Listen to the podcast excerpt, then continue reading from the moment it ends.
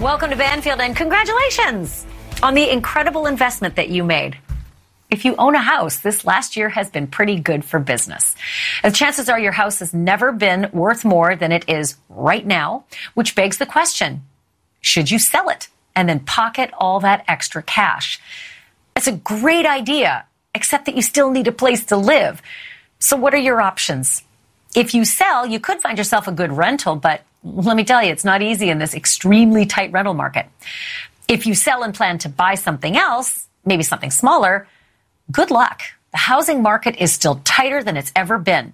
And you might pay top dollar for a home that just could go down in value. And then there's the question of financing it.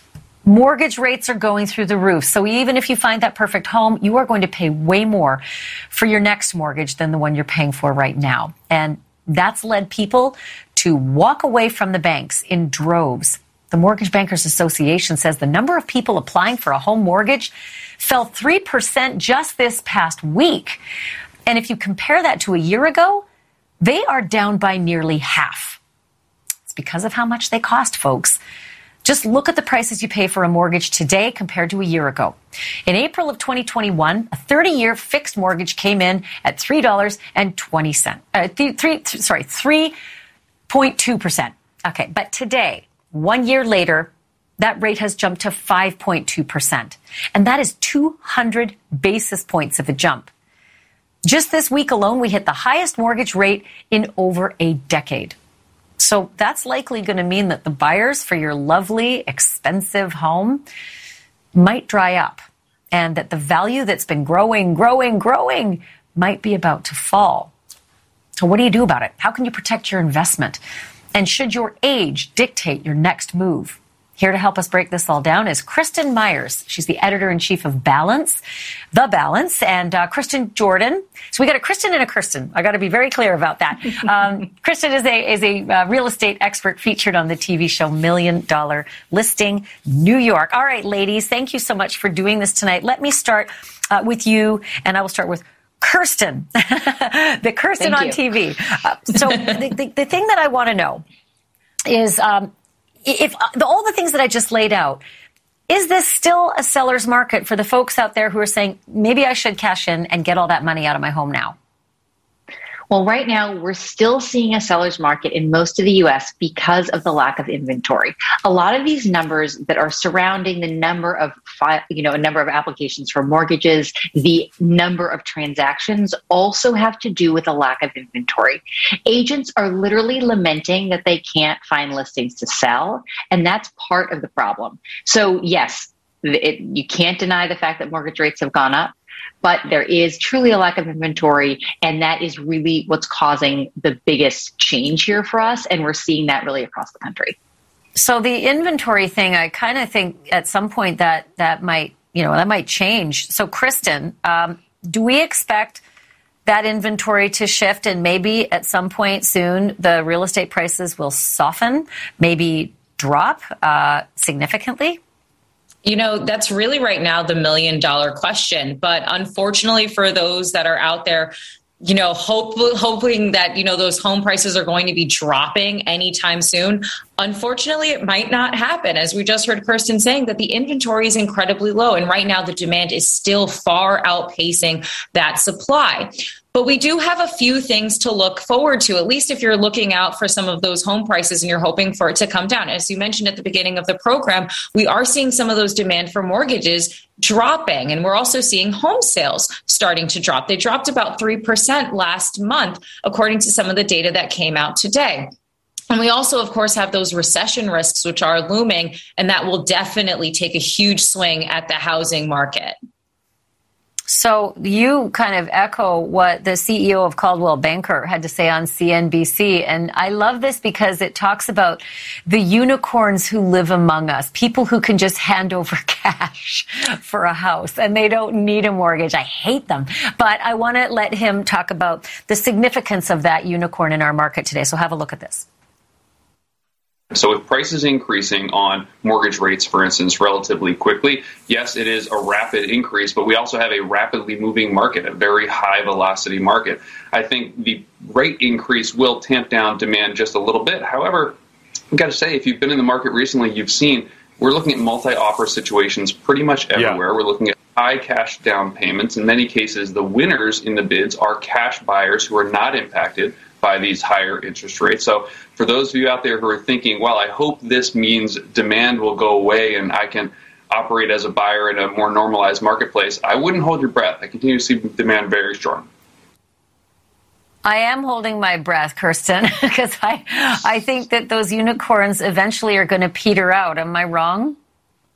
Well, the the other part that no one's really talking about, well, they're they're publishing some articles about it, is that there are the institutional investors that in the fourth quarter made up 18% of all home purchases in the US. So Wait, that's what? one in five. Yes, one Seriously? in five purchasers are hmm. institutional investors, and their financing, by the way, is totally different. They're not affected by these rates in the same way, and they still see value in purchasing these properties flipping them, improving them, turning them into rentals, or keeping tenants in place for the homes that already have that already have tenants in place as you know as as uh, as you know owner occupied i mean sorry land tenant occupied uh, homes that are already cash flow positive so you know that's something that i always reference because that is a disruptor to the marketplace because before it was just here are the amount of people that are buying here are the amount of homes we have and here are mortgage rates and supply and demand. But really, we're also seeing the fact that there's this big disruptor that are these big institutional purchasers that are that are continuing to buy, and also individual investors that are interested in those markets. I don't know where I've been, but I sure didn't know that the institutional investors. You say twenty five percent. What was the percentage you said they no, made up of the housing market? 18% in the fourth quarter. 18. I mean, we've seen it yeah, across also across several boroughs of, of of New York. We're seeing it in Brooklyn. They're they're going deeper and deeper into Brooklyn. They're buying up these already cash flow positive mom and pop and you know properties where they're already they're already tenants in place. They just buy them. They're already cash flow positive, or they buy larger ones and then they they they renovate them and then they put them up for rent at higher numbers than they've ever seen before. By the way, as you're talking, I'm just looking to the right at these incredible real estate porn pictures. I don't know what it is, but I can't take my eyes off beautiful, you know, marketing of um, of homes because sometimes they're real stinkers that you know you can shine up and make look really good, and sometimes they just they just look that good. Okay, so Kristen, help me out for the audience right now. We have people you know of all ages, and I'm sure that the decision making when it comes to these pick your poison thing, right? It really is a pick mm. your poison. Do I sell this house and get my money out of it and get that bump that, you know, I realized in the last year and a half, uh, and then, you know, kind of screw myself on the higher mortgage I'm going to pay on the next place I got to buy. So if you're 30, if you're in your 40s, if you're in your 50s, 60s, 70s, how should you sort of change your thinking or, or should you? Are we all in the same boat? Yeah, that's a really great question. And, and it's a, a, really interesting one because the situation that we're in right now is not exactly the most enviable position that you could possibly be in. You know, you could sell your home, for example, and what most people do, especially if you're younger, if you're in your 30s or 40s, for example, you're going to take that cash and you're going to what I would say is upsize, right? You perhaps you had that starter home and now it's the time for you to upgrade to something that is a little bit larger. But the mortgage rates are getting very high and the housing prices are still incredibly high. And so some folks are unable to make that leap, even with the cash boost that they're getting from selling their home, even in this hot housing market. And then if you're older, I would say 50s and up, you're starting to think now about your retirement. And this is a time when people start considering, okay, perhaps I'm going to actually downsize. Now, if you're in that position, what you can do is take some of that cash you can buy as in you can be one of those all cash buyers that Kirsten was talking about and buy a, a much smaller house and then use that extra income to supplement. Or you can decide to rent. And if you are particularly 70s and older, you might be able to take some of that cash and be able to pay for a retirement community or another kind of community and mm-hmm. fund that until the end of your years. And then also supplement. And that will only happen, however, if you can make enough money on your house. So you really have to kind of look at your personal financial situation and see if it actually makes sense for you to sell in this moment, if it makes sense for you to buy uh, in this moment, considering how high mortgage rates are going and how high house prices are, or if it's honestly just better right now to just stay put, grit your teeth, cross your fingers, cross your toes, and hope that the situation will get a little bit better. So that's kind of what I've been thinking a lot about, right? Just stay put and, you know, put my head in the sand almost. Um, but I have to be honest, Kristen, like if you're a boomer right now and you're watching, the boomers really struck it lucky on this one, right? Because they were probably selling their homes in the last year and a half and thinking about downsizing, you know, and they sold at the top of the market and they bought in when the mortgage rates were, were nice and low and they're sitting real pretty right now. Anybody who did that was just like, mwah, lucky, lucky.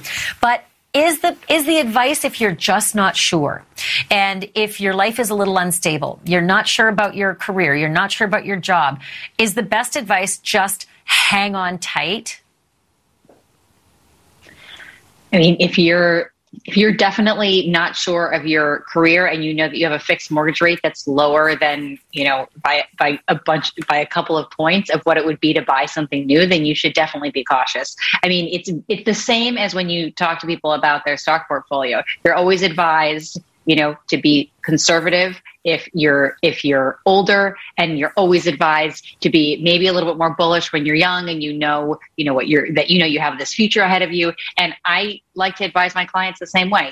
Listen if you can't thread that needle to do that sale and that buy because it literally is threading the needle of making sure that those numbers are perfect and that neither side falls apart then there's nothing wrong with staying put holding real estate longer has always been the way that you're supposed to handle the assets right? You're supposed to hold on to real estate. So selling yeah. it, it's it's selling isn't isn't what it's about. And yes I, I love to have sellers and that's what we do for you know for a living here but at the same time the best thing to do is to hold. And if you can hold hold and enjoy having a lower cost of living and then make the move when the time's right for you uh, Kristen Myers and Kirsten Jordan, thank you both so much. I really appreciate it, and I'm glad I got through a segment with a Kristen and a Kirsten without too much uh, calamity. Thanks, ladies.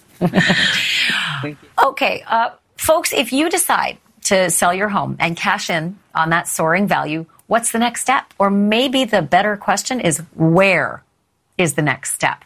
Because it turns out there's some really affordable places where you could tuck your nest egg away and still live the lifestyle that you want to. And as always, there are places you should probably avoid.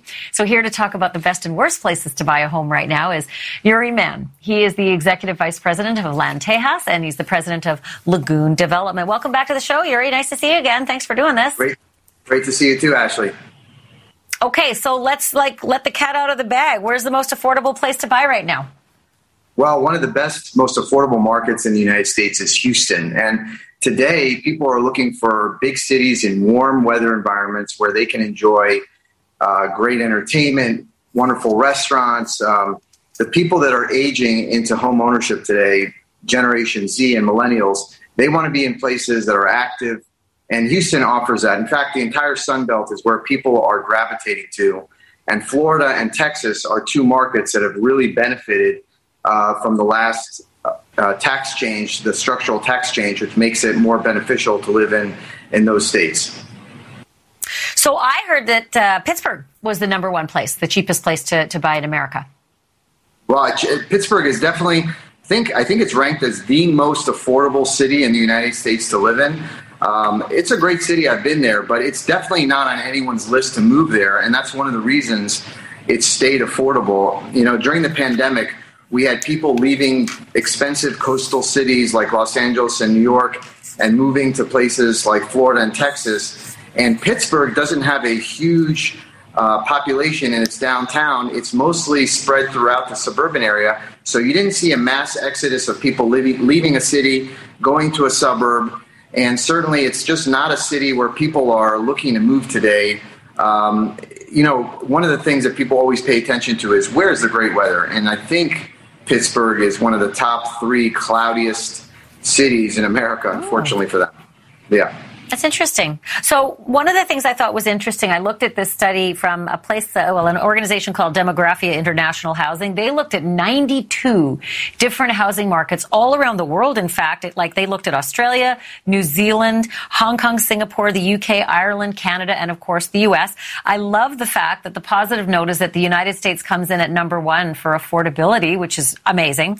But rounding out from Oklahoma City, you saw that list, Rochester, New York, New York, uh, sorry, rounding out from Pittsburgh, the next one was Oklahoma City, then Rochester, New York, then Edmonton, Alberta, Canada, and then St. Louis, Missouri. And I was wondering, like, why you think those particular cities? Because I don't think I've seen those on an affordable, you know, list before.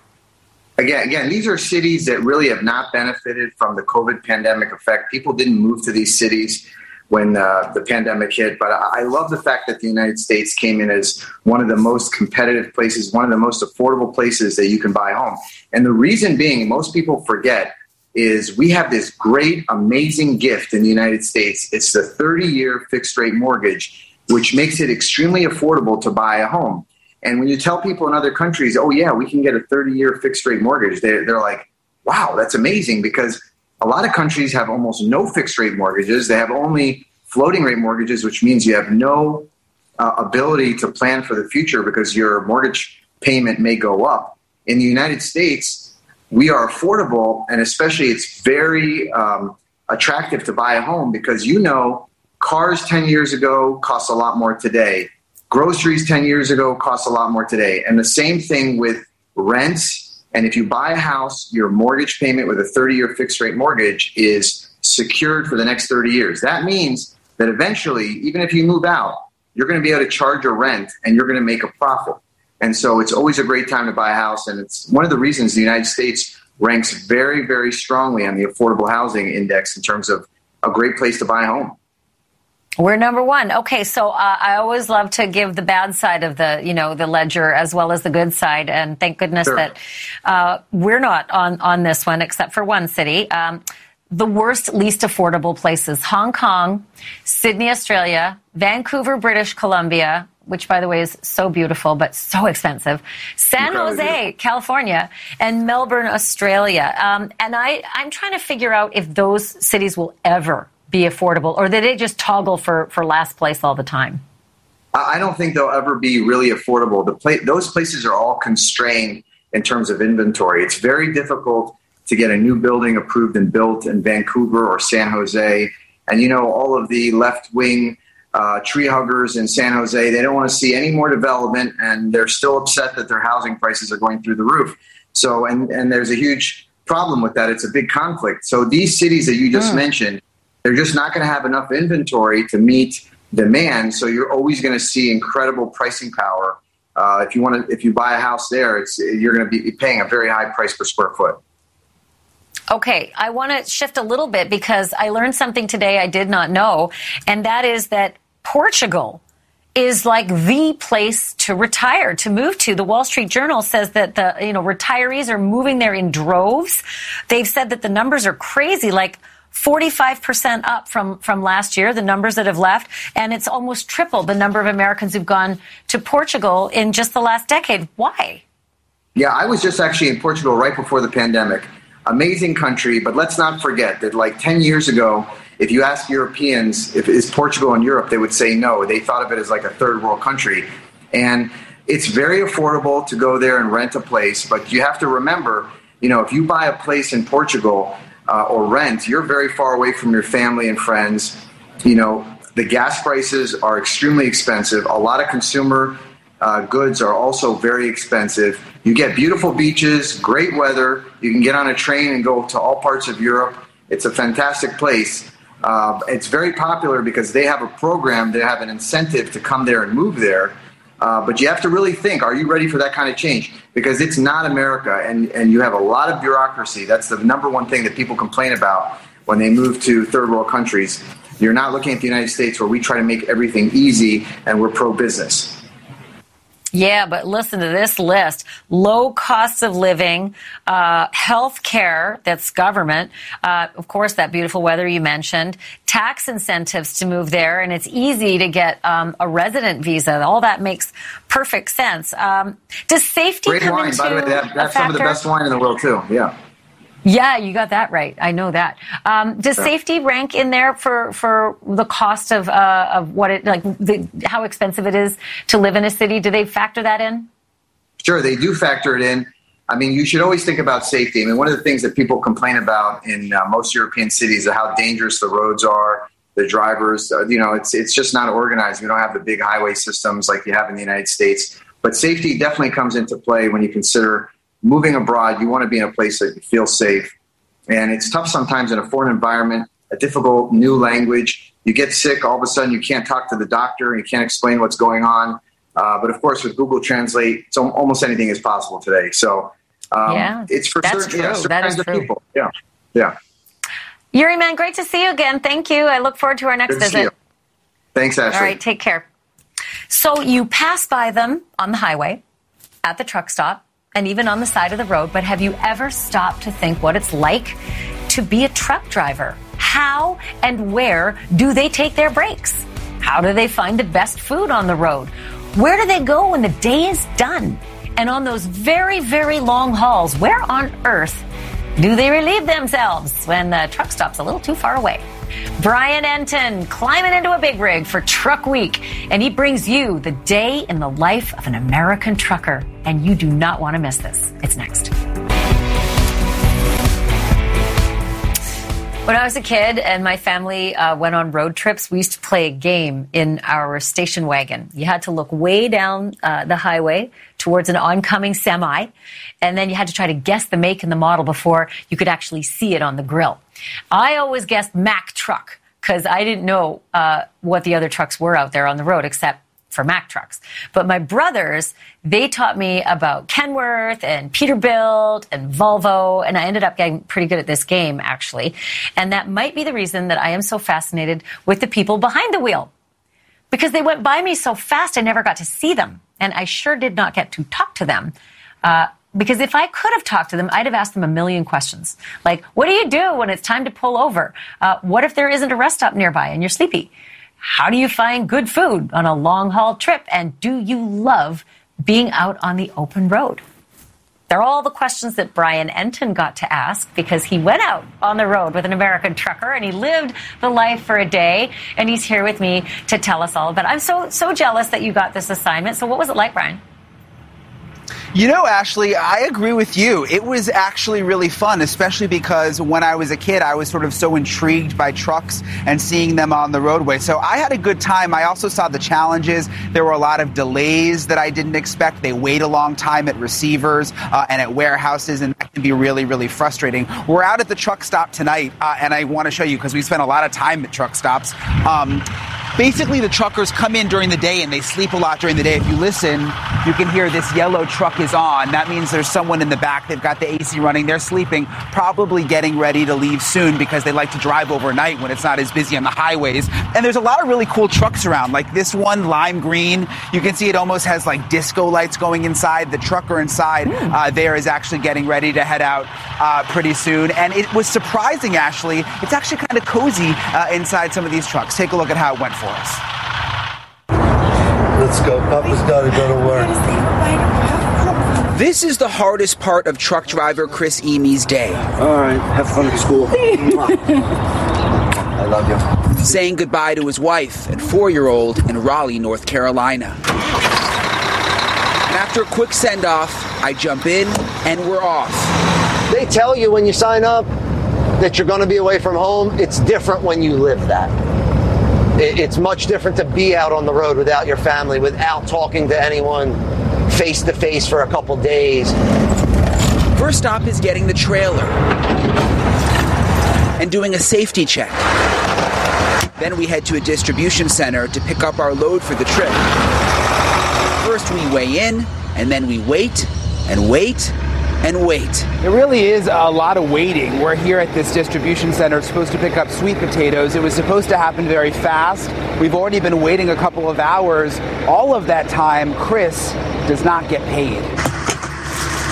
With all the waiting, it's a good time to have lunch. Chris's norm is PB&J. You, you don't get paid uh, while you wait. A lot of the, the industry is paid by the mile for the most part. So if the truck's not rolling, you you aren't getting paid for, for the time that you sit sit at, these at these receivers. We waited another two hours, and not only is Chris not getting paid, there's nowhere to use the restroom. The bathroom problem is a big is has become worse with COVID. You'll get to a receiver and then they'll make you sit there six hours, but they don't let you go inside to use the restroom. And a lot of them have put porta potties in the parking lot, and there's trucks all around. You're in the middle of a hot parking lot in a porta potty that is one porta potty for could be a hundred trucks at that facility that night. Finally, the loading begins, and an hour later, the truck is full of sweet potatoes, and we're off. Seems there's a lot of unpredictable variables with trucking. Every day there's there's a possibility for unpredictability. We're driving from Raleigh, North Carolina to Mountville, Pennsylvania. It's 400 miles and about six and a half hours. Diesel is one of the biggest expenses for truckers, but Chris knows a secret gas station off the highway with cheaper prices. This is a little gem here on, on, on I-95 and uh, fuel prices can be anywhere from 20 to 40 cents cheaper than a mile down the road. At, at my max, I'll take 200 gallons of fuel. You know, you do that twice a week, three times a week adds up to a lot of money at the end of the year. After we fill up, get a little coffee. Thank you so much. And we're back on the highway. How much night driving do you do? Do you do a lot of overnights? Uh, yeah, I, I'd say the majority of my driving is mainly between the hours of three and three. Most truckers prefer driving at night because the roads are less crowded. And after a very long day, we finally make it to the drop off warehouse. But there's bad news. So we just made it um, to our destination where uh, we're going to deliver the, the goods, but the lot is totally full, so there's nowhere uh, to park and actually sleep for the night. This is a very common problem for truckers. Finding a place to sleep is not easy. Chris asks around, but there are no spots available, and the warehouse will not unload his sweet potatoes until morning. I'm going to pull up and turn around. Finally, Chris finds a spot to park. And that, boys, is it for the night. And with that, Chris has a chance to rest. Kick my shoes off. The back of his truck is also his home away from home. He'll sleep a couple of hours before waking up bright and early to unload and start it all over again. Okay, so out here at the truck stop, it'll probably start getting pretty busy soon as the truckers head out for the night. And I want to show you this, Ashley, because I know you're curious. Um, this is actually where the truckers shower. You see this big building here. It says shower here. Um, and there's seven different showers and I want to show you what it looks like because this is actually a really nice truck stop here off 95 in, in Miami. Um, they've got a little shower there in the back. They've got, you know, a toilet and a sink. Um, and it's $13 per shower. So if you want to take a shower here, you go to the front desk and you pay $13. Um, and, and you shower and you head out for the night and, and then you drive all night long. That's a lot of money, Brian. Thirteen. I would have thought it'd be like you know five bucks for the water, but my times have changed. Those are nice. I have to say, it's not like the truck stop that I was used to seeing when I was a, a kid. Okay, I have another question for you. Do they hang out anywhere else other than the truck stops and then sleeping it? Like you can't just drive those those rigs into the city to you know pick up something at, at McDonald's. You, you can't really get off the, the, the beaten track, right? No, you can't. A few people uh, have had like scooters and things like that. So if they park out at the uh, at the truck stop along the highway, then they can use their scooters to get into town. But they're really on the move. I mean, look, they're they're not making money if they're not driving. So, you know, some of them have joked with me, "Yeah, we get to see the country; it's so beautiful," but it's mostly from the truck. They really don't have a lot of time to go sightsee uh, or anything like that. And I, I didn't know that they weren't getting paid when they sat there and waited for these unexpected pauses, you know, in their production line. That's very frustrating to see that. So um, the guy that you were with was his name Chris, the driver that you spent the day with. Yeah. Yep. Chris. Yep. Okay. So uh, did, Chris's dad, I heard, is also a, a, truck driver. Do they ever see each other on the road? And if they do, do they stop and like have lunch, or like how do they uh, how do they connect?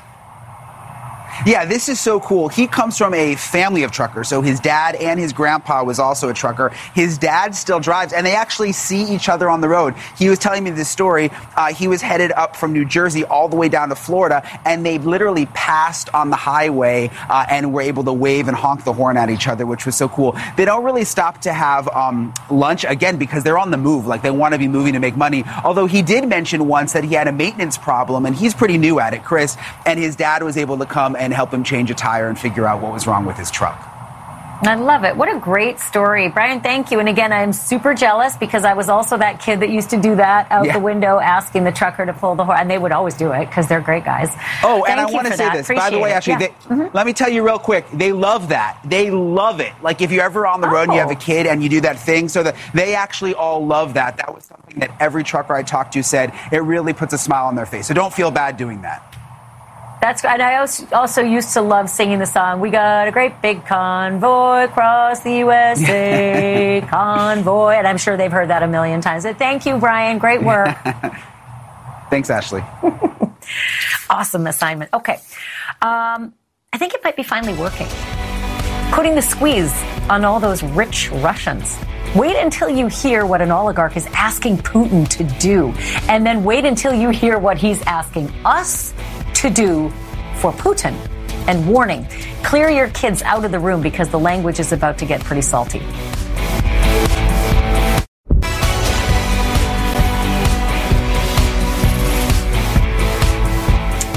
When it comes to regulating human behavior, few things work better than taking stuff away from an offender. Think about it. When you were acting out at age two, your mom might have taken your favorite toy. At 12, you might have lost a trip to the movies or, heaven forbid, your iPhone. Uh, at 16, you might lose the keys to the car. And after that, it gets real. Depending on what you've done and who's calling you out, you could lose everything, up to and including your freedom, maybe even your life. It is a tried and true system, folks, found anywhere humans have authority over other humans. It is not perfect, but it works.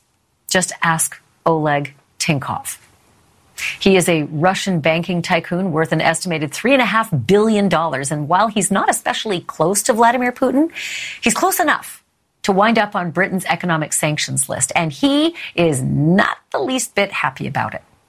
And we know that because the pinch that he's feeling is making him wail. The billionaire took to Instagram and he let loose on Vladimir Putin using some very salty language while he was at it. And I want to read to you what he posted, presumably from outside Russia, you know, to be safe. And by the way, he hardly even looks like the same guy uh, from those other pictures in better days. This is what he writes. I don't see any beneficiary of this crazy war. Innocent people and soldiers are dying. The generals, waking up with a hangover, realized that they had a shitty army. Those are his words, not mine. And how will the army be good if everything else in the country is shit, his word, not mine, and mired in nepotism and servility. Kremlin officials are shocked that not only they, but also their children will not go to the Mediterranean in the summer. Businessmen are trying to save the rest of their property. Of course, there are morons who draw Z, the Russian symbol of the Ukraine invasion, but morons in any country are about 10%. 90% of Russians are against this war. And he closes his post in English saying, Dear Collective West, please give Mr. Putin a clear exit to save his face and stop this massacre. Please be more rational and humanitarian. Sadly for Mr. Tinkov and the world, no clear exit is actually in sight. But I do want you to meet another very rich businessman, a Ukrainian who was all too happy to destroy what so many of his Russian counterparts are grieving the loss of his recently built mega mansion. Andrei Stavnitzer spent a lot of time and money building a dream home for himself. It's on the outskirts of Kiev, but when the war came, Stavnitzer fled to Poland but he decided to leave a couple of webcams behind, you know, to keep an eye on this big mansion that he'd spent so much money building. And a couple of weeks later, he discovered that Russian soldiers had turned his beautiful home into a combination barracks and launching pad for attacks on his capital city. He told his story to ITV's Good Morning Britain. There were 12 military vehicles on my territory, including rocket launchers Grad and Tornado, which they used to to shot uh, to shoot at Kiev because they had uh, this this equipment has a range of 40 kilometers. So they were basically starting to shoot Kiev from my house.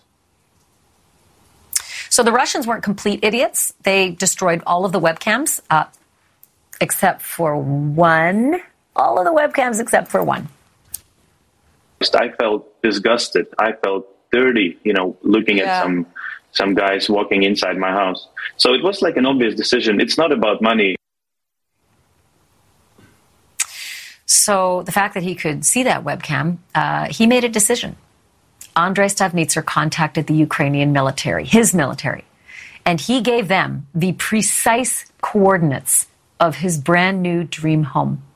And he asked them to bomb it into the Stone Age, which you can see from these pictures they did. On Facebook, Stavnitzer posted these, saying, It's easy to restore the walls. It is harder to restore justice. And he also writes, P.S. friends, stop praising me, please. I didn't hit them with my bare hands. The real heroes are only Ukrainian soldiers. Coming up, will the real Johnny Depp please stand up?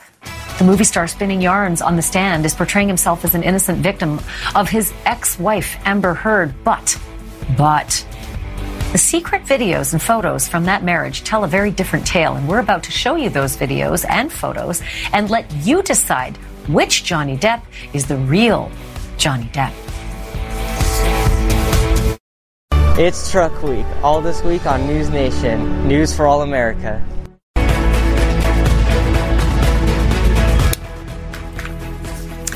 Uh, okay, little known fact um, I can count in German. I, don't know why I can. I can't speak the language, but I can count. 1, 2, 3, 4, 5, 6, 7, 8, 9, 10. I've always been able to do this since a kid. Um, it's probably the reason that I found it really fascinating today when I learned what the German translation for the word Depp is. It means twit or nitwit, sometimes even the village idiot. A harmless fool that is too nice for his own good, easily taken in by the dangerous grifters lurking around him. And wouldn't you know it, that is the Depp, the Johnny Depp, that he himself has been describing in a Virginia courtroom this week. He is suing his ex wife, Amber Heard, for an op ed that she wrote back in 2018 in the Washington Post. He says she ruined his career by describing her history of abuse. And in the process, maybe kind of sort of revealing that he was the actual abuser, even though she didn't name him. For two days now, that guy has been on the stand, mostly telling the jury that Amber was the abuser and not him. And it's weird to watch him on the stand too because he is not the swashbuckling pirate that you see in all his movies. He is quite the opposite. He is slow. He is methodical. But pop the popcorn, folks, because his ex-wife's lawyer gets a crack at him tomorrow and you can expect some fireworks. Johnny is no angel. And so far, he has conveniently left that part out, like the time that Amber secretly taped him in the kitchen when he was in a drunken rage. Take a look.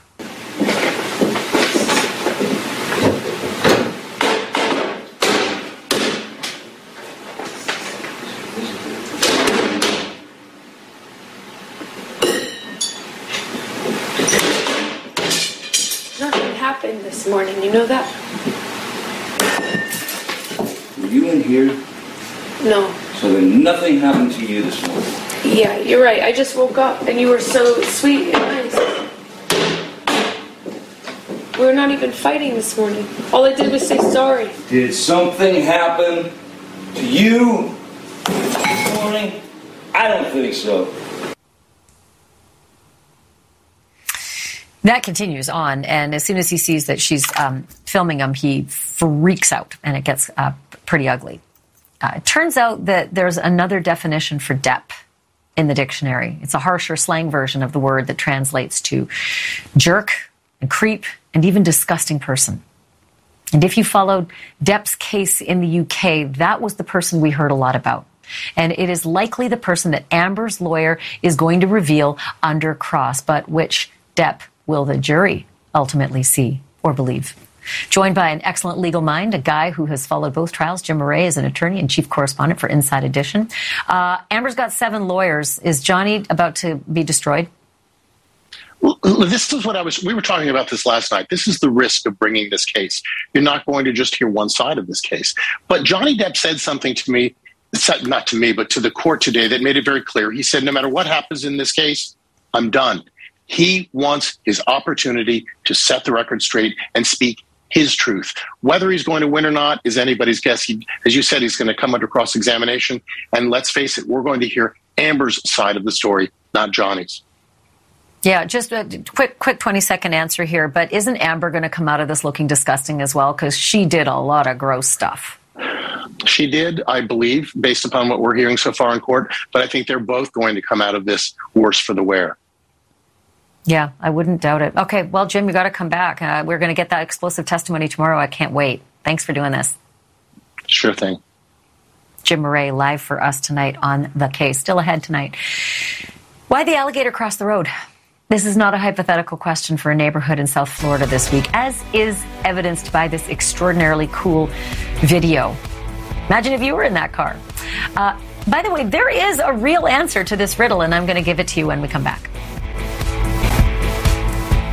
Okay, I have great video for you of a massive alligator lumbering across a residential street in Venice, Florida yesterday.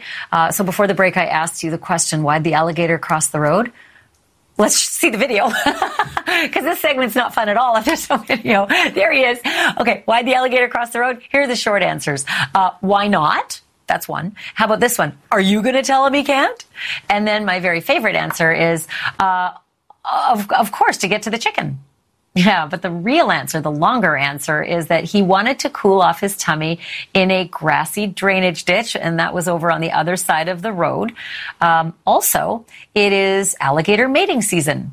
So I think you could probably draw your own conclusions from that but that made for a fabulous road trip for the person who took that video, and it made for a great segment for us. And you were alligator green, Marty. I once saw an alligator this big. Sounds like a story. He wasn't a fish in a hurry. story. He wasn't in a hurry, Ashley. If you were an alligator, moseying. would you be in a I know. hurry? Well, if he's it's mating season, I would think he'd He's be got in more a of a police escort. He's just chilling out. I just love that. For some reason, it was my favorite thing today, just watching that guy enjoy his life and everybody else enjoying watching him enjoy his life. Uh, my favorite thing was your hot take on trucks, and the singing had me laughing in my office tonight. Ashley, it's the convoy. Did you Yep. love that song too? I did. I did. I we hear a appreciate few it. notes? Uh, well, no, Ashley's the one who was singing. I can't sing. I So, did do the. Leland, you know the song Convoy, right? Please, please, please oh yeah, give me. us a second. You're doing this, aren't you? okay, ready? We got a great big convoy across the USA. Convoy. not, not bad for a Canadian. I, I like Right? it. Yeah, I'm laughing I love that song. All right, Ashley. I love that song. Thank you. Have a great show, guys.